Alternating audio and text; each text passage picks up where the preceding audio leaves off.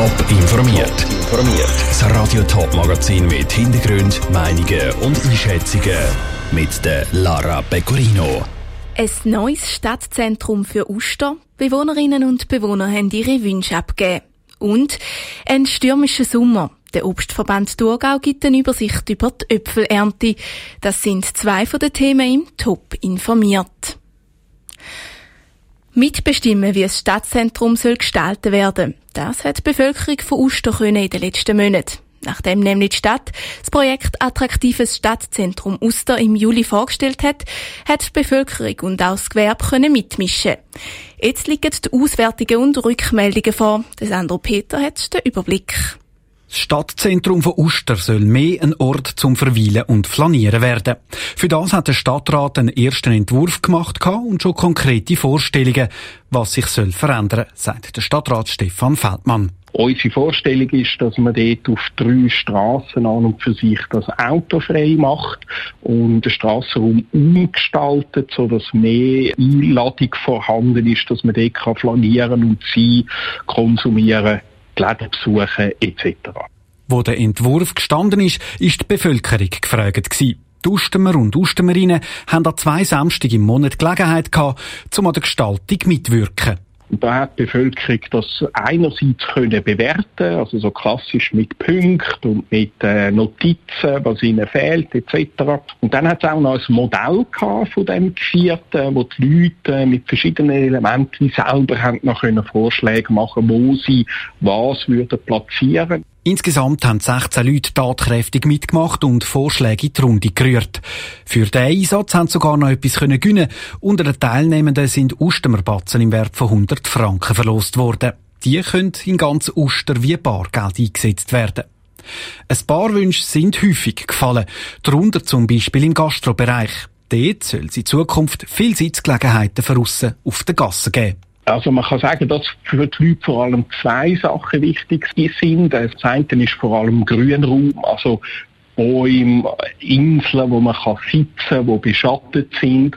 Und das Zweite ist, dass sie sich wünschen, dass auch irgendwie Wasser eine Rolle spielt. Und da sind nicht nur Trinkbrunnen gemeint, sagt der Stefan Feldmann, sondern vielleicht auch grössere Wasserflächen, wo kleine Kinder auch einmal ein bisschen götschen können.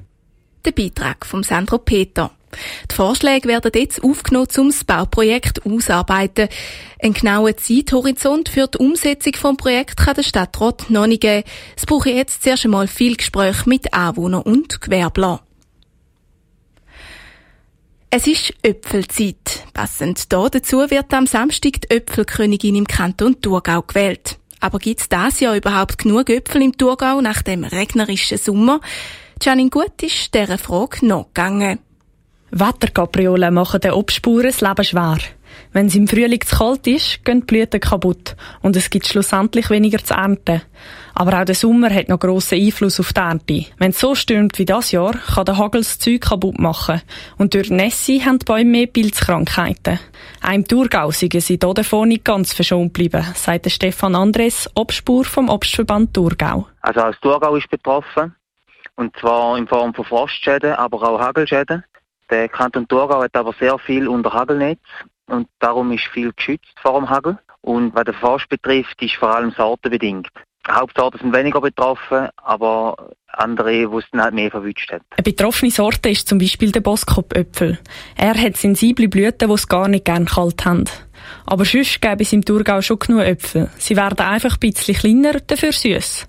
Also perfekt für einen guten Süssmast. Also im Sommer war es so, dass wir eher kühlere Temperaturen hatten. Dadurch ist der Äpfel nicht ganz so gross geworden, weil dann zellteilig war. Und jetzt, gegen den Herbst, brauchen wir vor allem viel Sonne, damit es viel Zucker gibt und gute Farbbildung. Und das haben wir jetzt. Und da hat jetzt die letzten Wochen doch noch einiges aufholen von dem Sommer. Die Herbstsonne mache auch das Ernten der Äpfel viel angenehmer.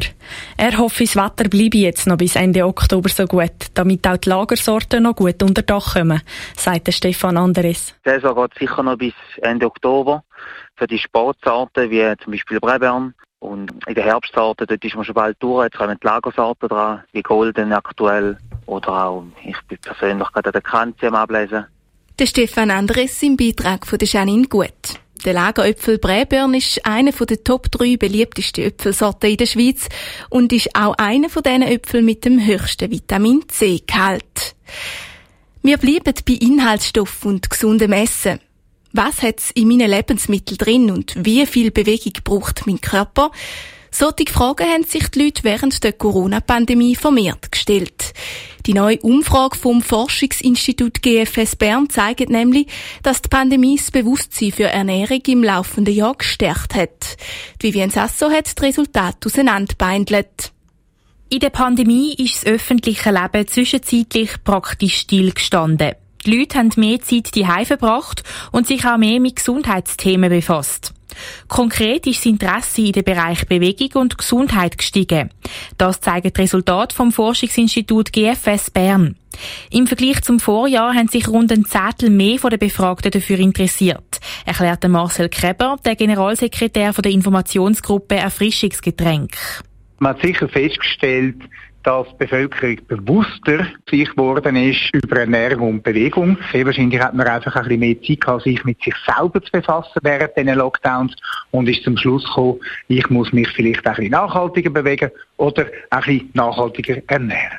Unter anderem kochen auch fast die Hälfte der Befragten seit der Pandemie mehr selber. Das Bewusstsein ist also gestiegen. Deutlich zeigt sich aber auch, dass die Leute ihre Eigenverantwortung hochschreiben.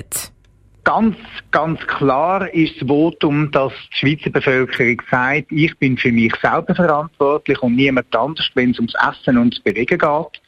Und das Steuern und harte Interventionen vom Staat, Steuern oder Verbot, dass die grundsätzlich abgelehnt werden. Die klare Haltung könnte gemäss dem Forschungsinstitut direkt mit der Pandemie zusammenhängen. Die Einschränkungen, die die Leute in dieser Zeit erlebt haben, haben dazu geführt, dass viele eine kritischere Haltung zu solchen Regeln bekommen haben. Andere Faktoren kommen dafür immer eine gewichtigere Rolle über, erklärte Marcel Kreber. Ganz speziell ist für mich, dass die Bevölkerung ganz gezielte Prävention, Unterricht, Lebensmittelkundeunterricht in der Schule, die Rolle der Familie, der Eltern und vom Umfeld sehr hoch gewichtet, wenn es um Ernährung und Bewegung geht. Und eine deutliche Trendwende zeigt sich auch bei den Lebensmittelkennzeichnungen. In den letzten 5 Jahren hat sich in diesem Bereich ein klares Desinteresse gezeigt. Jetzt wünscht sich knapp 3/4 der Befragten, dass Informationen rund um die Nährwerte, zum Beispiel durch Farbkennzeichnungen, ergänzt werden. Der Beitrag von Vivian Sasso. Die Umfrage Ernährung und Bewegung ist dieses Jahr zum 8. Mal gemacht worden. Für die Daten sind insgesamt 1000 Schweizerinnen und Schweizer befragt worden. Top informiert, auch als Podcast. Mehr Informationen gibt's auf toponline.ch.